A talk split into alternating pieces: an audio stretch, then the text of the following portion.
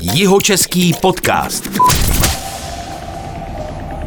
Ze studia jeho českého podcastu zdravím naše posluchače. Já jsem Honza Schenbauer a můj dnešní host nastoupil do společnosti Bosch už v roce 1994.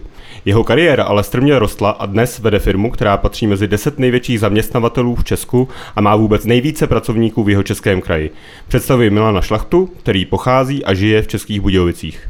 Pane Šlachtáva, zdravím, děkuji, že jste si na nás našel čas. Dobrý den. Také musím poděkovat dlouhodobému partnerovi tohoto pořadu společnosti Brillo Team, což je největší digitální agentura na jihu Čech a specializuje se na vývoj e-shopů, webových stránek a online marketing. A teď už k, naš, k našemu hostovi, Milanu Šlachtovi, generálnímu řediteli české a slovenské pobočky společnosti Bosch a obchodnímu řediteli Robert Bosch České Budějovice.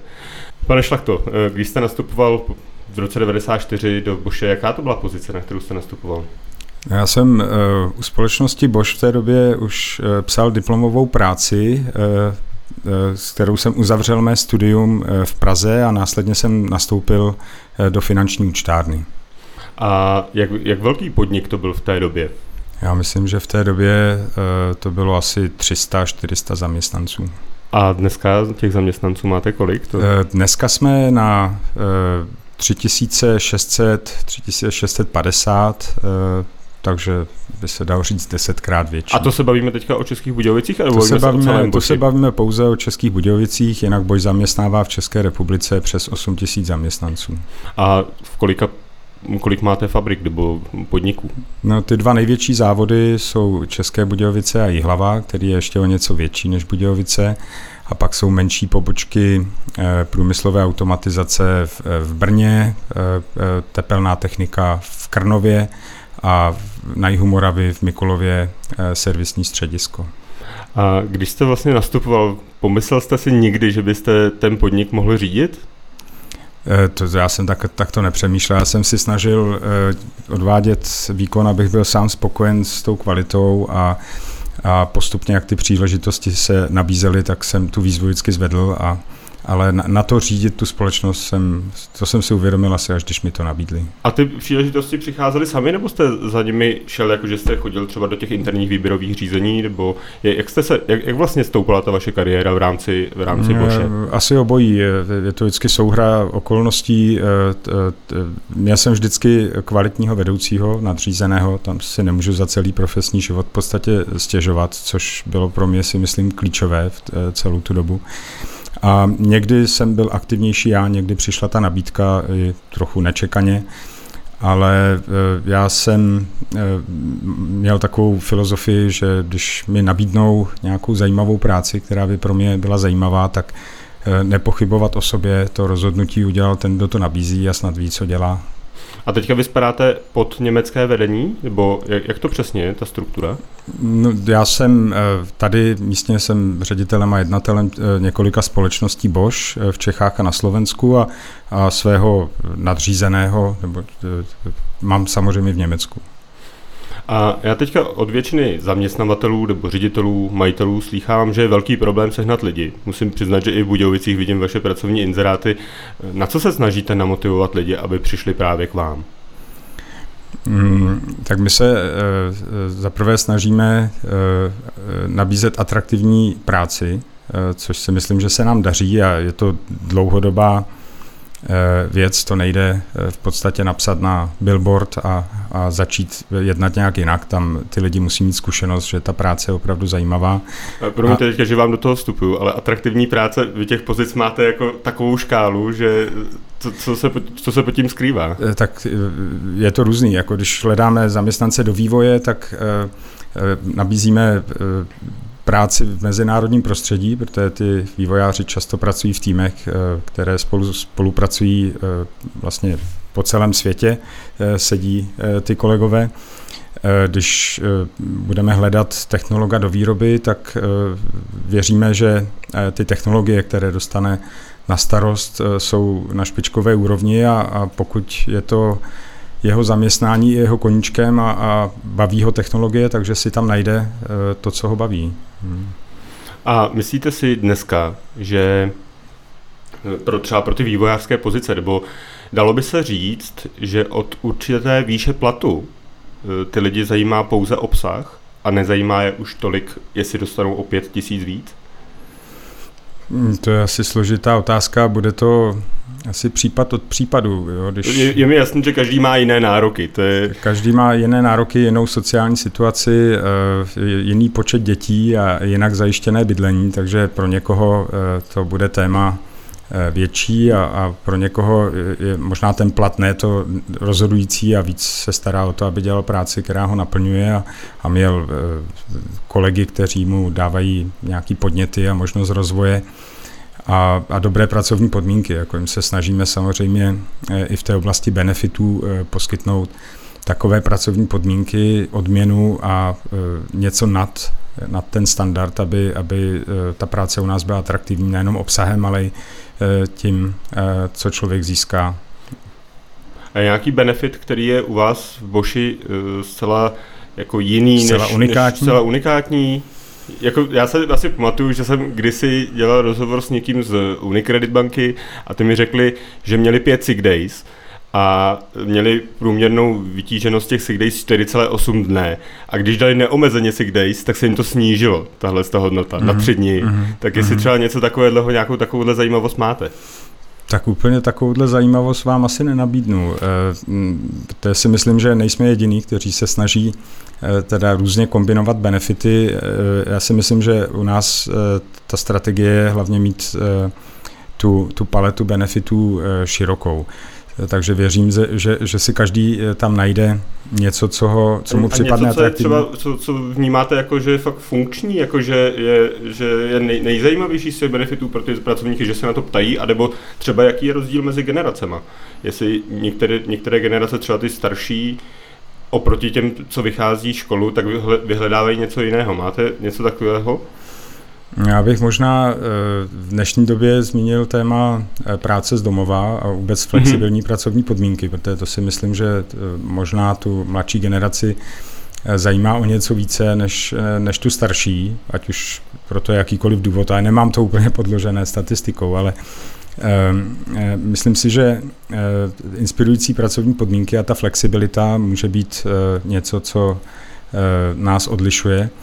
My eh, v podstatě fungujeme, když zůstaneme u toho vývoje například, mm-hmm. tak ty vývojáři eh, využívají práci z domova eh, ve vysoké míře, využívali částečně i před pandemí COVID, takže není to jenom kvůli COVIDu, ale dneska jsme stále na úrovni mm, poloviny až 70% práce z domova, ta produktivita, efektivita té spolupráce zatím neklesla. Jo, my teď pracujeme na standardu, na tomu říkáme new normal, jakoby nový normál, po, eh, až skončí teda to téma eh, těch různých omezení a, a rizika eh, nákazy, tak chceme zachovat vyšší flexibilitu, protože Přesto to má i nějaké nevýhody samozřejmě, má to i své výhody. Jak vás zasáhl COVID, takhle velkou výrobní silně, firmu, jako to silně, muselo být? Silně. Hlavně ten minulý rok, ani ne tak eh, počtem eh, eh, nakažených kolegů nebo že by nám nefungovala vlastně spolupráce kvůli tím různým opatřením, ale protože byly zavřené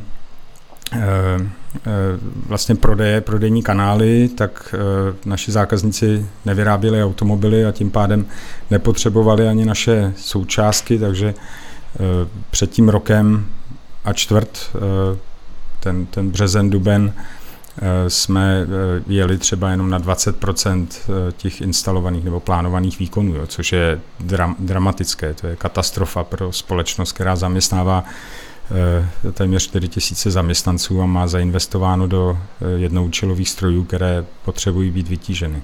Vy jste zmínil, že se v tom covidu zastavil ten automobilový průmysl teď slýchám aktuální informace o tom, že ten automobilový, automobilový průmysl kvůli čipům opět zastavuje výrobu. Tak eh, ovlivňuje vás to teď? No samozřejmě, samozřejmě. Ta situace je, je složitá.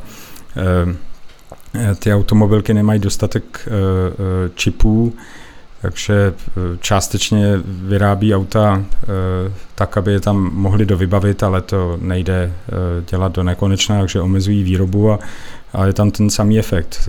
Když nevyrábí auta, nepotřebují díly od nás. Co je zároveň složité, že se těžko odhaduje ten vývoj. Ta situace se za poslední dva, tři měsíce nějak výrazně nezlepšila a to plánování je velice volatilní. Ty zákazníci plánují výrobu v podstatě podle toho, jaké zboží jim přijede od dodavatelů.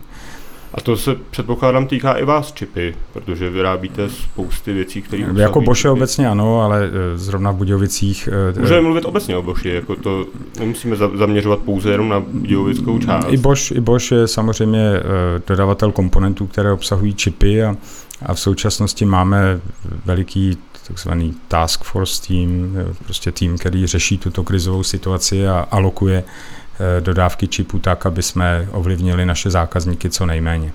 A víte, čím je to způsobeno, že je tahle ta dodávka čipů do těch automobilek, nebo že ty čipy prostě nejsou? Kde, kde je ten prapůvod toho, mm. že, že se to takhle mm. spozdilo? Mm. Je, to, jako, je to jenom situací té pandemie, anebo je to extrémní poptávkou? Nebo je, to, je to jako to většinou bývá kombinace několika faktorů. Ten COVID eh, byl možná ten hlavní, Eh, že se eh, omezila eh, kapacita, byly zavřené závody výrobců toho křemíku a následně těch čipů jako takových. Pak byly nějaké přírodní nepohody, zimní bouřky v USA, pak opět covid v Malajzii, kde se zavíraly celé závody do karantény. Takže a to ty... má takovou setrvačnost, jakože když se to třeba zavíralo, řekněme, před půl rokem, rokem, tak, ta, tak teďka přichází ta doba, kdy nejsou, že ty, ty firmy jsou předzásobeny? Eh, no, nevím, jestli jsou firmy předzásobeny. Eh, eh, ono dohnat to spoždění tak jednoduché, když máte tu kapacitu v podstatě zaplněnou, protože ta potřeba těch čipů neustále stoupá a ty výrobci eh, částečně v době, kdy automotiv čipy nepotřeboval, upřednostili jiné zákazníky, pravděpodobně, eh, protože zrovna v té době toho covidu si zase lidé více kupovali eh, mobilní telefony, notebooky, aby mohli pracovat z domova, nové televize tak někde se to potkalo a ta kapacita prostě ubyla a v současnosti stále chybí.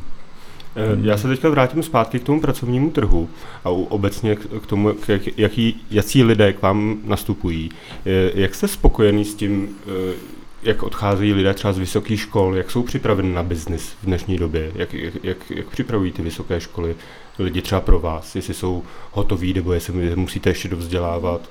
Tak ta praxe dovzdělá asi každého. Já si myslím, že z té vysokoškoly nepřijde inženýr, který může hned vést nějaký projekt. Celkově si myslím, že ta úroveň není špatná, spíš někdy asi chybí to množství těch kandidátů, které stále není dostatečné. Myslím si, že pokud chceme být průmyslovou, víc průmyslovou zemí, tak i s ohledem na probíhající digitalizaci a automatizaci by možná vyšší podpora technického vzdělávání stála za to. Z hlediska toho, eh, když k vám přijde hotový člověk, tak, eh, nebo řekněme, teďka se bavíme spíše o vývoji, tak eh, vy ho potom nějak dál dovzděláváte v průběhu té kariéry? Jestli, já jsem třeba slyšel o spojení vás a organizace Čekitas, že pro vás školí datovou analytiku pro vaše zaměstnance. Hmm, hmm. Ten projekt Čekitas je specifický, já jsem za něj velice rád, protože čím my se poslední dobou zabýváme je něco jako kontinuální vzdělávání, eh, říkáme tomu reskilling, eh, v podstatě doplnění nových kompetencí, protože i ta doba vyžaduje eh, nové kompetence a a čekat vždycky na to, až začnou chodit uh, noví inženýři ze vzdělávacího systému, uh, to nejde. Jo? Protože uh, prostě ta digitalizace například postupuje daleko rychleji, než je schopen stát nebo ty vysoké školy upravit studijní programy a, a začít vlastně na ten trh pouštět dostatek absolventů.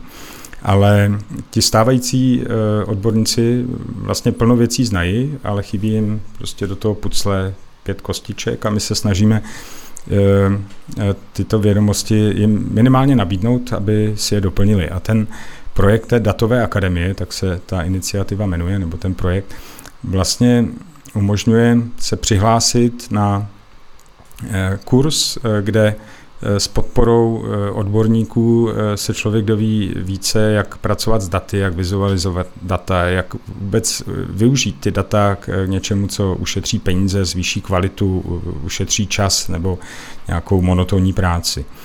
A není to pouze pro inženýry, máme plno kandidátů i z dělnických profesí, z výroby, kteří se přihlásili a máme i jeden příklad krásný, kdy vlastně paní z dělnické profese dneska přestoupila do oddělení vývoje, protože jí e, ta práce s daty tak šla a tak bavila, e, že se ucházela o otevřenou pozici a získala ji.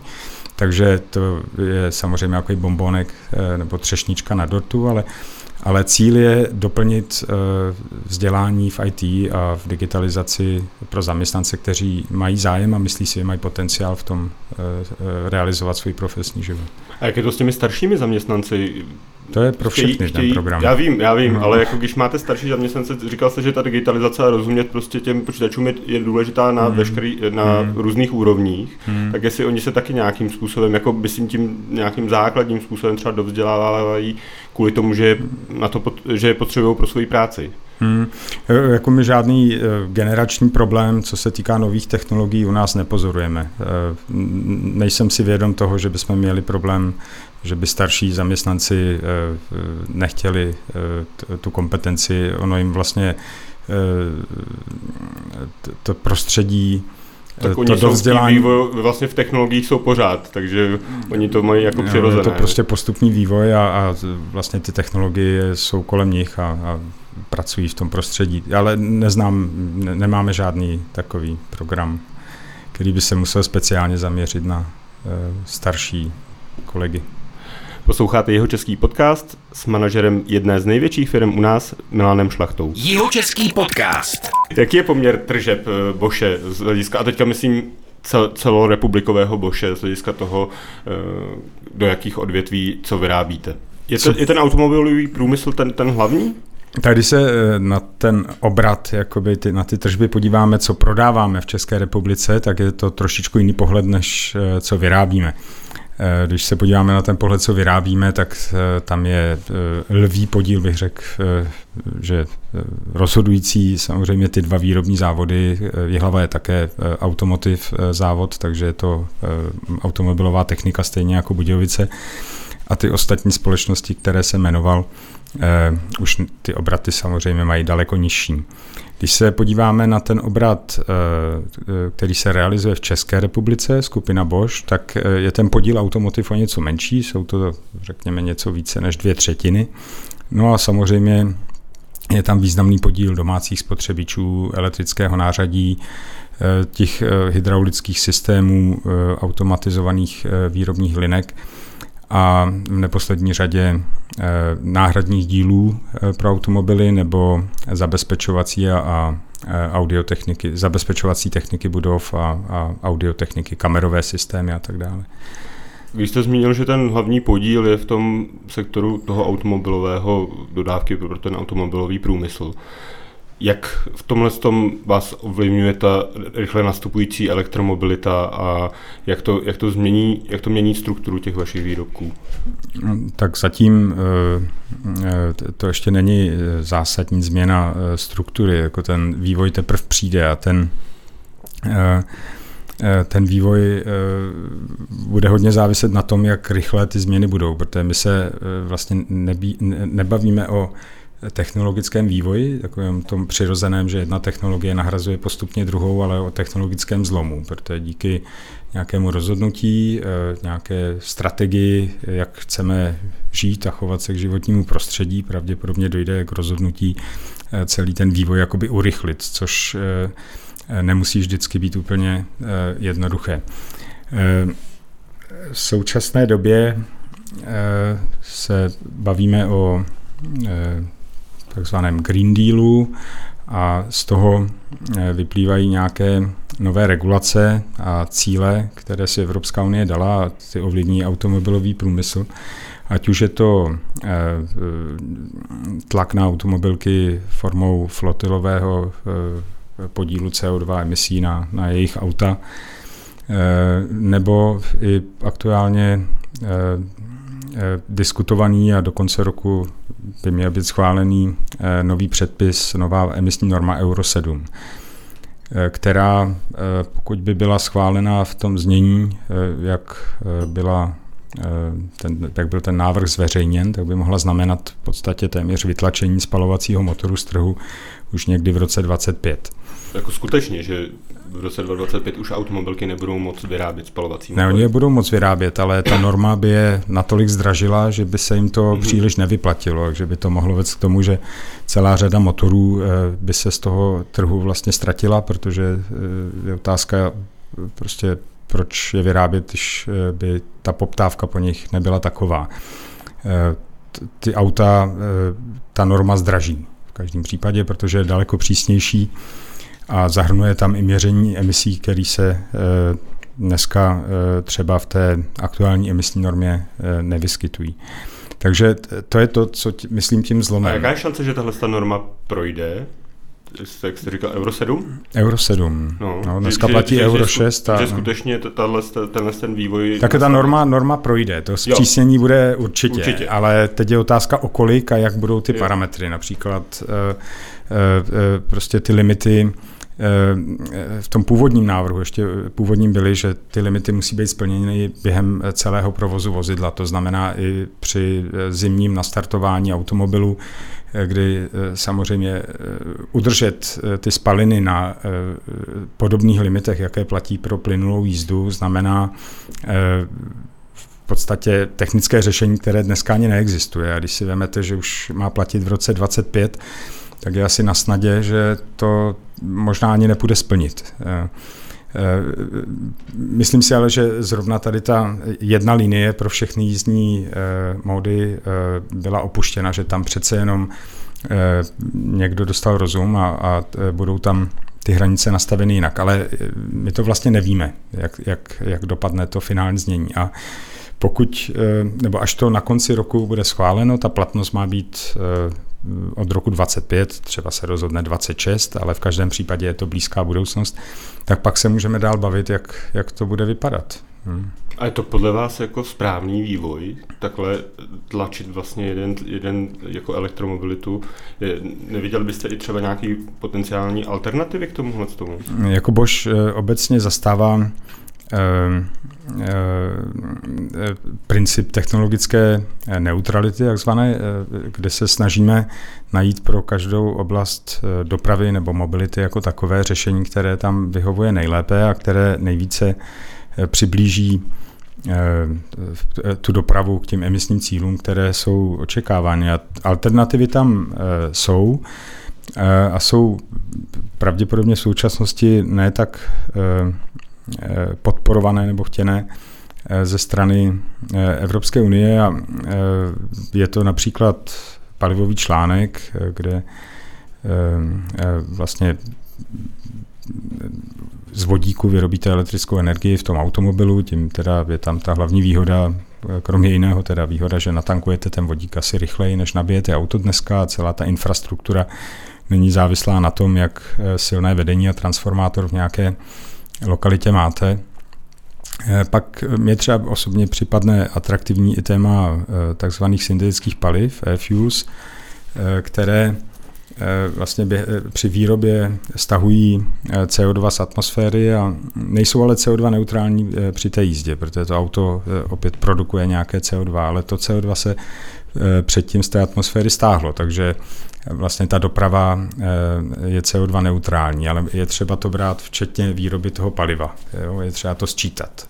Což ta norma třeba současná, eh, která je, eh, nebo to, ta strategie současná neumožňuje. Tam je to orientováno na to, na to auto a mně se líbí takový rčení, které jsem zaregistroval, že problém není spalovací motor, ale je to palivo. Tak tím syntetickým palivem by se eh, to téma paliva vyřešilo a můžete používat vlastně současnou infrastrukturu a víceméně i ty současná auta. A to mi třeba připadne klíčové, protože elektromobilitou nejde nahradit 300 milionů aut, co jezdí v Evropě eh, v nějaké blízké budoucnosti. To bude hodně pozvolný proces, anebo o něco rychlejší podle toho, jak eh, se rozhodnou jednotlivé vlády dotovat. ty elektroauta nebo díky nějakým normám zdražit ty, ty klasická se spalovacím motorem, ale um, bude to trvat celou řadu let. Eh, tak jestli není rychlejší cesta v podstatě ty stávající auta eh, neutralizovat, takzvaně, mm-hmm. jakoby nechat jezdit na syntetická paliva, která při své výrobě ten vodík naopak stahují. Ale to téma je velice složité, eh, když půjdeme do detailu, tak pro všechny alternativy potřebujeme energii z obnovitelných zdrojů. Jo, to je další téma, které dneska není dostatek. Takže vlastně ani ta bateriová elektromobilita nedává úplně smysl, ta rychlost zavádění, protože v některých zemích eh, budete v tom autě pálit elektriku, kterou eh, vyrobíte v uhelných elektrárnách. A akorát, budete, akorát se to přesune, ta, ta ty to, splodiny za město. Jo, ten směr je e, asi správný, ale, ale ta rychlost a, a to e, porovnání s těmi zdroji, e, tam si nejsem úplně jistý. A Eh, ale pro všechny ty alternativy potřebujete eh, mít zelenou energii z obnovitelných zdrojů, protože vodík, když ho vyrobíte, tam je potřeba energie, hodně energie. Když ho vyrobíte opět z energie z těch uhelných elektráren, tak to nedává úplně smysl. To už je lepší do bateriový auto. Jo, ten vodík má potenciál, například když máte větrné parky, parky větrných elektráren, tak ne vždycky máte ten odběr zrovna v době, kdy fouká vítr. Tak eh, by ten koncept mohl vypadat vlastně ukládat tu energii, která se zrovna nedá spotřebovat do výroby vodíku a ten vodík se pak dá už distribuovat a, vlastně pak využívat třeba v těch palivových článcích. A něco podobného je s těmi syntetickými palivy, ty nevyrobíte bez elektrické energie, kterou opět, když ji budete odebírat z uhelné elektrárny, tak to moc velký smysl nedává a je eh, efektivnější a účinnější používat buď rovnou teda ten benzín, anebo, nebo bateriové auto. A když se podíváte do té daleké budoucnosti, je ta elektromobilita pouze nějaký přechod, nějaká přechodná část a vidíte třeba v budoucnosti ně, nějakou technologii, která by mohla nastoupit a stát se jako dominantní na tom automobilovém trhu, nebo je to, spíš to bude směřovat k, k té elektromobilitě dlouhodobě? Tak to už je asi budoucnost, kterou no, ne, nemám žádný další alternativu. jako předpokládám, že ani jeden jako, z nás jako Bož, žít, my, my obecně, jestli, my jestli, obecně eh, t, jako vnímáme nebo si myslíme, že budoucnou bude ten, ta paleta těch pohon, pohonů pestřejší, že uh, bude určitě víc uh, bateriových elektroaut a hybridů, uh, ale třeba v nákladní dopravě se pravděpodobně uh, bude dařit i tím palivovým článkům, kde to dává větší smysl, protože nákladňáky uh, s tou baterkou eh, ještě dneska úplně eh, standard eh, nejsou. Já jsem viděl projekt trolejí nad dálnicí taky. No jasně, jsou, nápadů je plno, je otázka, co prostě dává smysl a, a důležité je taky, také se koukat na, na ty sociální dopady a, a vůbec a na, na ostatní dopady na životní prostředí. Taky nevím, takové projekty typu troleje někam táhnout 150 kilometrů, jestli když by se to dalo do celkové bilance, jestli to dává vůbec smysl, ale eh, to si nemyslím, že je asi ta hlavní cesta, ty troleje. Ale, ale že budou eh, diverzifikované pohony podle typu dopravy, eh, o, to, o tom jsme přesvědčeni, a že jsou typy dopravy, kde ten vodík má daleko větší šanci a, a typy dopravy, kde třeba tu šanci má menší, tak to tak asi je. Další směr, který určitě je směr, směrem budoucnosti, je IoT nebo Internet of Things. Tohle je z hlediska vašeho vývoje, co, co jak si, jak si představit domácnost budoucnosti? Bude to domácnost, kterou budeme celou ovládat na mobilní telefon? Eh, kdo bude chtít, tak asi bude moct. Eh, nevím, jestli to každému bude vyhovovat, ale, ale eh, plno těch vychytávek jsou praktické věci. I dneska už je stále více domácností a domů, že mají na dálku minimálně monitoring teda a nějaké zabezpečovací systémy někdo, eh, nebo velice časté je, že si na dálku můžete dnes již ovládat topení a vy třeba v jednotlivých místnostech, takže tím ušetříte a máte nějaký komfort, zvýšený komfort, že si můžete topení, když se vracíte z dovolené eh, z lyží, tak si mm-hmm. že se přitopíte, zatopíte přesně. Dohřejete vodu a nemusíte hřát tu vodu celý týden, co jste pryč a, a vytápět ten byt zbytečně. Pak jsou samozřejmě další spotřebiče, kde někdo bude větší fanda toho, někdo menší, ale, ale nějaké využití tam je minimálně v tom, že se podíváte, v jakém jsou ty spotřebiče stavu, což jako uživatel který přijde například do kuchyně nebo do prádelny, nepozná na tom zařízení a a můžete se podívat prostě eh, komfortně eh, v mobilním telefonu, jestli není potřeba vyměnit filtr, jestli máte dostatek eh, avivážního prostředku v, v pračkách, kde nemusíte pro každé praní dávat prací prostředky a jsou tam v nějakém dávkovači. Takže jsou to třeba drobnější výhody pro někoho důležité, pro někoho míň, ale ta možnost tady v podstatě je již dnes a bude. A předpokládám, určitě... že vy už to montujete do vašich jako dražších spotřebičů nějaké takové. Nejenom do dražších, já myslím, že i standardní mm-hmm. myčka nádobí dneska už uh, se dá. Je připojená k internetu. Můžete si ji přes aplikaci připojit, nebo respektive monitorovat přes mobilní telefon. A pak už je to jenom o tom, jaké najdete sám jako uživatel pro vás to ten, ten, ten benefit a, a je to na vás. Funguje to i samozřejmě bez toho mobilu. Asi nebudou úplně ty spotřebiče do budoucna bez jakéhokoliv ovladače. A jak je to třeba s, já jsem slyšel, že eh, čas nákupy, jestli třeba bude možné objednávat přes ledničku eh, věci, které vám jako chybí, který by bylo, jakože mm, i tohle, mm, tenhle ten směr, jestli se třeba bude automatizovat. Mm. Tak my máme ledničku, eh, kde se můžete z, z té samoobsluhy podívat, co v ní máte. Tak takové věci tam jsou. Je tam prostě kamera, která mm-hmm. přes ten mobil se podíváte do té ledničky. Úplně ledničku, která Eh, asi je to eh, téma eh, zdokonalení celého toho procesu, aby ta lednička byla schopná z nějakého kódu na tom zboží rozpoznat, co v ní vlastně je a poslala tu objednávku třeba dopředu. Ale to je hudba budoucnosti, myslím si, že v současnosti ještě nenabízíme.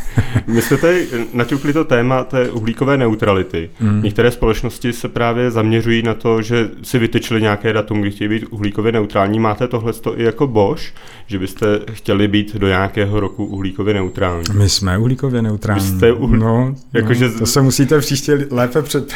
připravit. My jsme od roku 2020 celosvětově uhlíkově neutrální, jako všes, všech asi 450 poboček eh, eh, vlastně ten úkol plní už od jara 2020, takže máme rok a něco za sebou. A eh, ta uhlíková neutralita samozřejmě neznamená, že nespotřebováváme energie.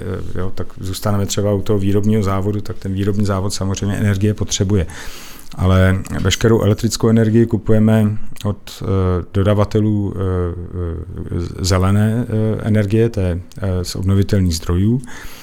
Ostatní typy energií, kterých je menšina teda jakoby v porovnání s tou elektrickou energií, tak tam kompenzujeme emise CO2 buď offsetovými programy, které vedou budování zdrojů obnovitelné energie, nebo eh, karbonovými kredity. V podstatě se eh, vykoupíme z té CO2 stopy tou uhlíkovou neutralitou přes kredity a zelenou energii.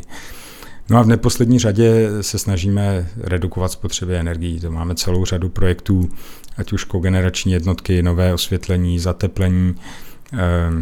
To běží v podstatě, ale už leta. To není otázka posledních let. A jak je to z hlediska třeba automatizace vašich závodů? Hmm. Eh, já jsem četl článek o fabrice ve městě Amberg, myslím, kde, která je plně automatizovaná a není tam jako takřka žádný člověk. Je, je něco takového, že směřujete, je to vůbec možné a eh, jak, jak moc ta automatizace vstupuje do vaší výroby?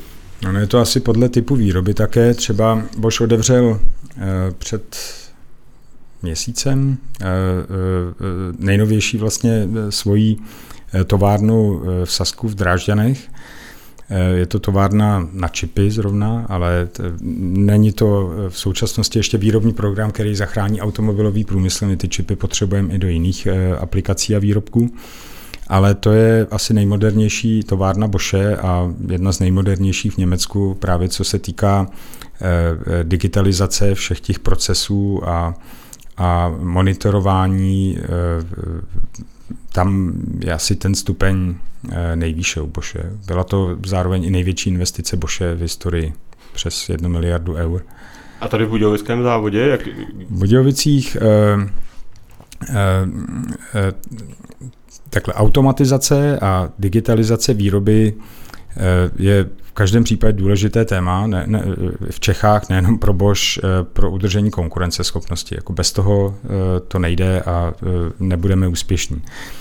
A ale zároveň je potřeba hlídat tu, tu automatizaci, digitalizaci, ty projekty jejich ekonomickou návratnost, prostě aby se to vyplatilo. Což je eh, stále jednodušší, protože jak stoupá, eh, vlastně stoupají náklady na eh, pracovní sílu, tak se ty investice vyplatí více. My máme tady v Budějovicích jak poloautomatické, jak plně automatické provozy. Hodně to závisí právě od toho typu výrobku a, a celkového taktu té linky. Když je takt linky 20 vteřin, tak se třeba nevyplatí na podávání eh, dílů a komponentů do linky, eh, instalovat eh, automat a, a tu obsluhu a údržbu toho stroje zajišťují lidé. Pak máme linky, kde je takt linky pod pět vteřin, pod pět sekund, tři, čtyři, tak tam už by ta lidská práce asi byla příliš náročná pro toho zaměstnance a docházelo by k prostojům, které si nemůžeme dovolit, takže tam se vyplatí automatizovat. Jo, takže to je jedno kritérium. Ehm, my máme kompetenci na eh, eh, automatizaci a digitalizaci podobných výrobních procesů přímo tady v Českých Budějovicích. Máme tady kompetenční centrum, což je opět, eh, když se vrátíme k těm pracovním podmínkám a nabídky atraktivní práce, pro plno lidí šance spolupracovat s kolegy z celého světa a Eh, instalovat ty naše, nebo respektive podporovat je při instalaci linek ve Větnamu, Tajsku, Mexiku, eh, v podstatě být to kompetenční centrum a mít možnost eh, jim poradit, jak vlastně nadizajnovat tu linku, jak tam nastavit správný stupeň automatizace a, a nějakého propojení a digitalizace. Obecně má téma digitalizace, kdybychom eh, se vrátili k němu, tak ta digitalizace eh, má velký smysl nejenom eh, na rozdíl od té automatizace, že uspoříme pracovní sílu, ale díky digitalizaci jsme schopni pochopit ten výrobní proces a snížit náklady třeba na zmetkovitost, jo? protože díky těm parametrům dokážeme sledovat ten výrobek v průběhu jeho výrobního cyklu a dokážeme zastavit eh, eh, při nějaký nevhodný kombinaci parametrů, eh, například ten proces včas, aby nedošlo k tomu, že se vyrobí prostě výrobky, které nebudeme moct dodat zákazníkům a oni se vlastně ani nesmontují, ani nedojdou na tu finální kontrolu. Eh, eh, toho výrobku. A nebo se celá vlastně kontrola na konci eh, té výroby odstraní pro ty výrobky, které splňují ty parametry, protože víme, že si to můžeme dovolit, že při kombinaci různých kroutících momentů, vlhkosti, teploty, ten výrobek nemůže být nekvalitní. Jo, takže si ušetříme operaci kontrola. Jo, to jsou takové projekty jenom tak asi pro zjednodušení, kde ta digitalizace dává velký smysl. Ehm, prvky umělé inteligence, inteligence ve výrobě je, mají velký potenciál. My máme pilotní projekty, snažíme se uh, aplikovat. Ehm, eh, konkrétní příklad je třeba nahradit vizuální kontrolu, eh, kterou provádí člověk, vizuální kontrolou kamerovým systémem, který ale nepracuje digitálně, že v nějakém Eh, rozhraní pik- pixelů kontroluje černá bílá a vyřazuje výrobky, které v tom jednom místě mají prostě jinou barvu, než která je naprogramovaná v nějakém softwaru. Ale využívají právě ty prvky umělé inteligence, že eh, v podstatě naučíme ten systém na základě obrázku celého výrobku a informace, které eh, obrázky toho výrobku jsou včetně vady a které jsou bez vady, že eh, ta jeho neuronová síť, která je, je, je v tom softwaru přes ty algoritmy vytvořena, se dokáže učit podobně jako lidský mozek, že když člověku budete ukazovat hrneč, různé hrnečky a budete říkat, že tenhle je špatný, protože a tenhle je špatný, tak ten člověk dokáže pak i kombinaci těch chyb v podstatě sám odhalit a řekne, tenhle je špatný. Jo? Mm-hmm. Tak ten stroj je daleko Přesně hloupější. na tomhle tom fungují neuronové sítě, že se sami sebe učí. Sami vlastně, sebe učí, no. ale, ale ten stroj je daleko uh, hloupější než ten člověk. Jo? To, to prostě ta umělá inteligence ještě tak daleko není. Ale je uh, stabilnější a přesnější. Když už se něco naučí, tak tu chybu nedělá. Jo? Mm-hmm. A to je ta výhoda, že ten proces je stabilní. Jo?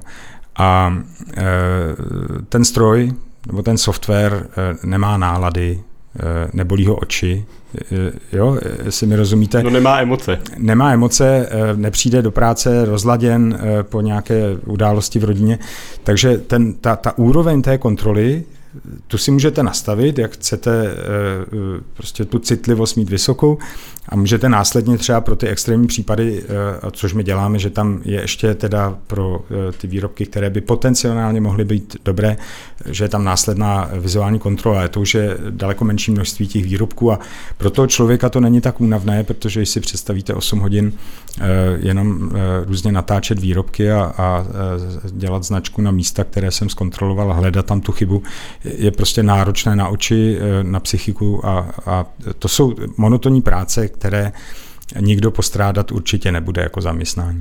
A kam se ty zaměstnanci potom přesunou ve chvíli, když budou nahrazeni, protože stále hledáte nové lidi a tak jak vidíte, je, máme je, práce je cílem, zatím... Je, je, cílem, je cílem jako snížit počet zaměstnanců nebo jako jich mít celkově míň, anebo je posunout do, na jinou úroveň a ty řadové, řekněme, pozice nahradit stroji? Cíl je vyrábět a dodávat kvalitní výrobky a být úspěšný jako dodavatel. My nemáme cíl ani mít jenom pět zaměstnanců ve výrobě, anebo mít všechno jenom ručně. Jo. To musí všechno vycházet z nějaké ekonomické rozvahy a, a, a s přihlednutím na kvalitu. A ta kvalita musí být stabilní. Jsme v automobilovém průmyslu. Asi si umíte představit, kolik dílů je v autě a, a když si řekneme 10 milionů to je, to je v pořádku, to nevadí, ale když se v autě pak poskládá eh, od každého dodavatele 10 eh, chybných dílů z milionu, tak nikam nedojedete. Jo, takže eh, ta kvalita je to rozhodující a to je pomalu stejně důležité kritérium jako ta ekonomická otázka, že ten software, když už to máte naprogramovaný, tak ho můžete dát do víc linek, už to tolik nestojí. Když, to, když u každé linky stojí jeden člověk, tak musíte dát výplatu každému. Jo. Samozřejmě oba dva ty aspekty hrají roli.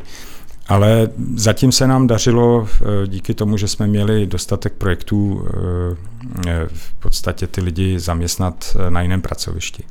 Jak jste řekl, počet dílů v autě, hmm. že je, kolik je počtu dílů v autě, tak s tou elektromobilitou předpokládám, že se to radikálně sníží. Hmm. A to je pro vás příležitost nebo hrozba? Obojí.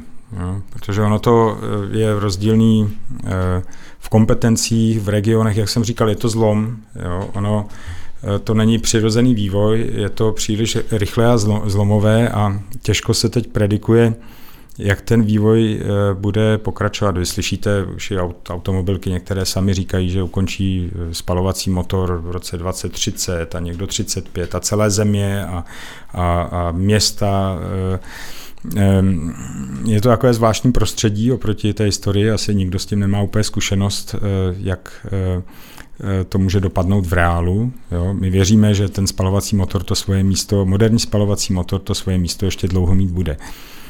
My máme zakázky i do dalších let, takže zatím se nepotýkáme s nějakým problémem, že by nám elektromobilita výrazně eh, vzala práci. Teď je to spíš ten problém s těmi čipy. Že... Mm, já, to, já to tak chápu, ale jako, že si myslím, že pro vás spíš je to příležitost, protože vy jste v tom vývoji o dost dál, ale třeba právě, že jak je česká ekonomika navázána a některé podniky jsou jako čistě výrobní, že dodávají pouze jako několik druhů součástek, tak to by to mohlo ohrozit.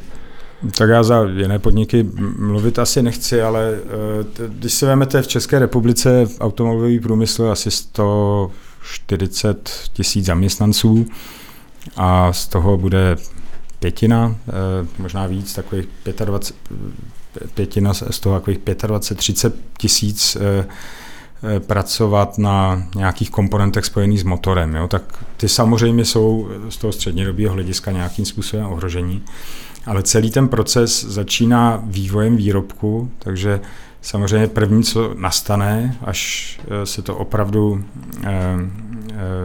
až bude jasný, jak se budou dál vyvíjet ty normy a strategie Evropské unie, Eh, tak ty automobilky eh, utlumí vývoj eh, toho spalovacího motoru, aspoň v některých segmentech. Což je logické, protože asi nebudete investovat do technologie, kterou vám v průběhu dalších deseti let zakážou prodávat. Jo. A tam jsme udělali první krok, kde v našem vývoji už vzniká vlastně skupina eh, odborníků, vývojářů, kteří spolupracují v tom týmu palivových článků, vlastně s tou novou divizí, která se zabývá vývojem palivových článků a to mě hrozně těší, že jsme, že jsme tam Eh, získali eh, ty zakázky a můžeme budovat ty kompetence, protože eh, to dává logiku. My tam rosteme, dneska je to 15, možná 20 lidí, ale na konci příštího roku už budeme pravděpodobně i na 50.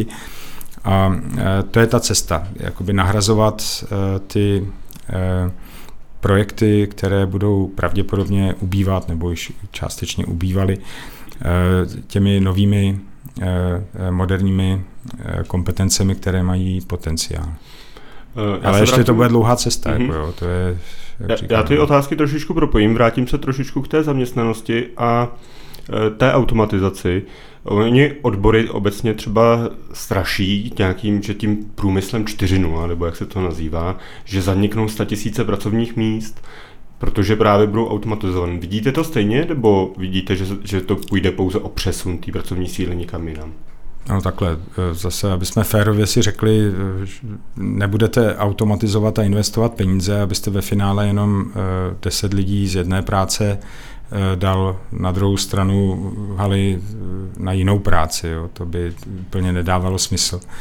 Eh, samozřejmě, že, že ten efekt není jenom zvýšení kvality a, a stabilní proces, ale je to i nějaký dopad na hlavně na ty monotonní práce, kde eh, eh, prostě nahradíte člověka například tím robotem, protože ale kdo chce dělat monotonní práci dneska?